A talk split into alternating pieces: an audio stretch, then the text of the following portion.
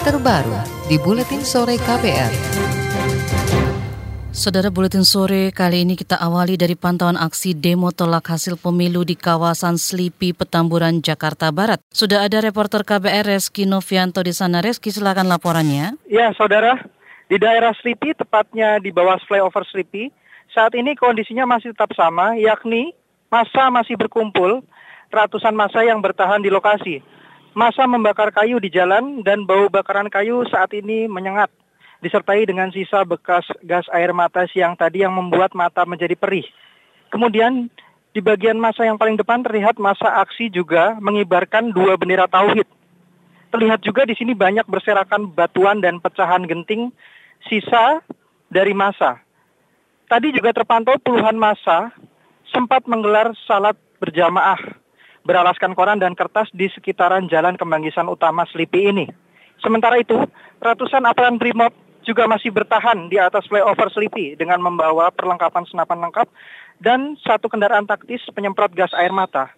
Masa yang berjumlah ratusan ini saling berhadapan dengan ratusan aparat Brimob eh, dengan jarak kisaran 20 meteran saja. Dari arah pihak aparat tadi juga terlihat ada belasan ulama dan habaib yang mendekat ke masa untuk menenangkan dan sekedar berdiskusi dengan masa agar situasi lekas bisa kondusif.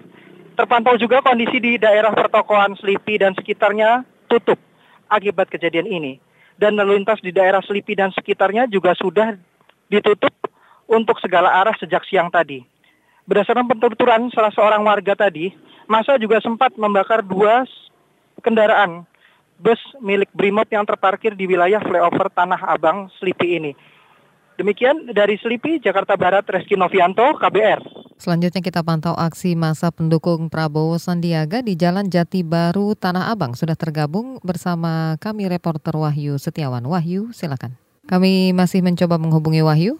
Saudara, kita beralih ke informasi berikutnya. Sejumlah tokoh meminta Prabowo Sandiaga segera meredam aksi massa mereka yang berunjuk rasa menolak hasil pemilu. Semisal di Badan Pengawas Pemilu, Bawaslu, dan Komisi Pemilihan Umum KPU Jakarta. Itu lantaran ada sejumlah aksi yang berujung ricuh dan menimbulkan korban jiwa dan luka, seperti di kawasan Selipi, Jakarta Barat. Putri bekas Presiden Abdurrahman Wahid Alisa Wahid menilai Prabowo Subianto Sandiaga Uno dapat menenangkan pendukung mereka. Kalau kalau saya melihat yang uh, gelombang aksi hari ini kemungkinan dari kelompok kelompok pertama pendukung kan, pendukung uh, Pak Prabowo Sandi. Uh, yang tentu agendanya tentu juga akan berbeda-beda nih, gitu. Yeah. Uh, ada yang betul-betul urusannya adalah pra, pra, uh, hasil pilpres Pak Prabowo Sandi, kemudian ada uh, kelompok lain yang menggunakan narasi uh, rezim ini uh, Islamofobia dan lain-lain gitu gitu. Tetapi intinya begini, intinya atau paling tidak yang bisa mengurangi ketegangan ini adalah Pak Prabowo dan Pak Sandi karena beliau ini kan menjadi pemimpin dari Alisa Wahid menilai negara memang menjamin hak berpendapat setiap warga negara namun penyampaian harus dilakukan sesuai aturan dan tidak melanggar hukum. Selain itu kata dia sudah ada wadah semisal Mahkamah Konstitusi untuk menyelesaikan soal sengketa pemilu bagi yang tidak puas dengan hasilnya. Kembali saudara kita pantau aksi massa pendukung Prabowo Sandiaga di Jalan Jati Baru Tanah Abang dan sudah bergabung bersama kita reporter KBR Wahyu Setiawan. Wahyu silakan laporannya. Kita ke berita berikutnya, Saudara Pengurus Besar Nahdlatul Ulama PBNU menyarankan Badan Pemenangan Nasional BPN Prabowo Sandiaga segera bertemu dengan tim kampanye nasional TKN Jokowi Amin. Pertemuan itu menurut Katib Aam Nahdlatul Ulama Yahya Kolis Takuf guna meredam ketegangan para pendukung yang kini berdemo di sejumlah lokasi. Masyarakat dari akar rumput perlu mengembangkan inisiatif-inisiatif untuk rekonsiliasi untuk meredakan uh, ketegangan dan untuk selanjutnya saya kira ya semua persoalan yang terkait dengan pilpres ini harus dikembalikan kepada hukum. Katib Aam Nahdlatul Ulama Yahya Kolil Stakuf menyarankan masyarakat sebaiknya fokus beribadah dan mencari berkah Ramadan. Menurut dia meski aksi demonstrasi diperbolehkan, dia berharap masa tidak membuat kerusuhan saat melakukan aksi. Ya, saudara kita masih mencoba menghubungi report Wahyu Setiawan yang saat ini berada di Jalan Jati Baru Tanah Abang. Apakah Wahyu sudah ber terhab Ya. tergu- Ya, Wahyu, Sudah, sudah terhubung. silakan laporan Anda. Ya, eh, Wahyu Setiawan melaporkan situasi terkini di area flyover Jadi Baru Tanah Abang.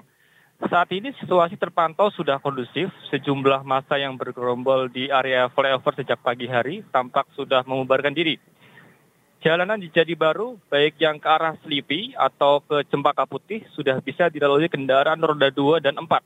Sesekali angkutan umum seperti Bajai dan Kopaja juga sudah tampak melintas. Meski begitu, aparat dari kepolisian dan TNI masih tetap berjaga di beberapa titik jalan di Jadi Baru. Sejumlah aparat BRIMOB juga tampak siaga menjaga Polsek Metro Gambir yang sebelumnya menjadi sasaran lemparan botol dari masa tadi pagi. Demikian laporan Wahyu untuk KBR. Ya saudara, demikian laporan Wahyu Setiawan dari Jati Baru Tanah Abang. Dan saudara Badan Pemenangan Nasional BPN Prabowo Sandiaga menghimbau masa pendukung mereka menahan diri saat menyampaikan pendapat saat berdemo menolak hasil pemilu. Juru bicara BPN Dahnil Azhar Simanjuntak meminta agar tidak terprovokasi dan menggunakan kekerasan dalam menyampaikan pendapat. Dia juga meminta polisi menahan diri dan tidak menggunakan senjata dalam mengamankan aksi demonstrasi. Yang bertanggung jawab adalah tentu mereka-mereka yang melakukan provokasi, mereka-mereka yang melakukan kekerasan. Karena sejak awal eh, Pak Prabowo menja- mem- memutuskan jalur konstitusional, ya mendukung segala upaya konstitusional. Daniel menegaskan BPN akan tetap menempuh jalur konstitusional dengan melayangkan gugatan hasil pemilu ke Mahkamah Konstitusi. Menurut Daniel, tim BPN sedang melakukan persiapan untuk memasukkan gugatan ke MK. Kepala Staf Kepresidenan Muldoko meminta masyarakat tak terpancing provokasi dan tetap tenang menghadapi aksi massa yang berlangsung sejak Selasa kemarin. Muldoko juga meminta masyarakat tetap beraktivitas dengan normal dan tak ikut dalam aksi massa mengepung KPU dan Bawaslu. Semuanya eh, mensikapi ini dengan bijak, dengan tertib, tidak eh, melibatkan di dalamnya, dan tidak memprovokasi. Kepala Staf Kepresidenan Muldoko menyebut ada upaya dari kelompok tertentu yang berencana membuat kerusuhan semakin besar, namun ia belum bisa menyebutkan kelompok yang menunggangi aksi 22 Mei hari ini. Tapi sebelumnya polisi telah menangkap beberapa terduga teroris dan menyita senjata api yang diduga akan digunakan saat aksi demo tolak pemilu. Ya, saudara, kita akan menyimak pernyataan Presiden Joko Widodo terkait aksi 22 Mei berikut ini. kepada siapa pun untuk bersama-sama, untuk bekerja sama membangun negara ini, memajukan negara ini. Tetapi saya juga tidak memberikan toleransi kepada siapa pun juga yang akan mengganggu keamanan, yang akan mengganggu proses-proses demokrasi, dan yang mengganggu persatuan negara yang amat kita cintai ini, terutama perusuh-perusuh. Kita tidak akan memberikan ruang untuk perusuh-perusuh yang akan merusak negara kita, akan merusak negara kesatuan Republik Indonesia. Tidak ada pilihan, nggak ada pilihan.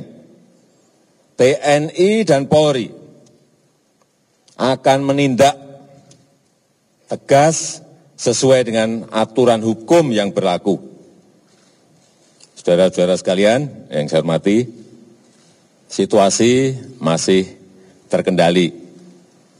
Masyarakat tidak perlu khawatir.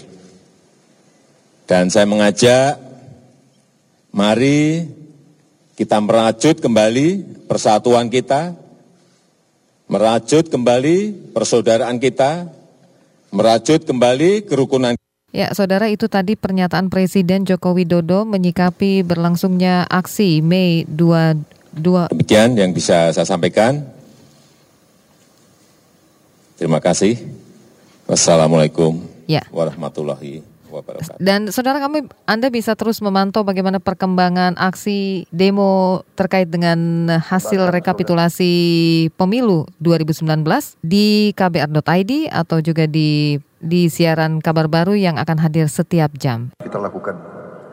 Apa pun terjadi demi negara bangsa, demi seluruh umat kekerasan. Saya kira itu yang ingin saya sampaikan. Terima kasih. Selamat sore. Wassalamualaikum warahmatullahi wabarakatuh. Salam sejahtera. Shalom Om Santi Santi Santi Om Nama Budaya. Selamat sore dan selamat menunaikan ibadah puasa bagi umat Islam. Mari kita bersama-sama menjaga ketenangan dan kesejukan di bangsa kita ini. Terima kasih. Manajer kompetisi PT Liga Indonesia Baru atau LIB Asep Saputra mengungkapkan pertandingan Liga 1 2019 akan tetap digelar meski terjadi kerusuhan di Jakarta hari ini. Sesuai jadwal, ada dua pertandingan di Liga 1 yang akan digelar hari ini. Dua laga itu yakni Persela Lamongan melawan Persipura Jayapura dan pertandingan Borneo FC kontra Arema FC.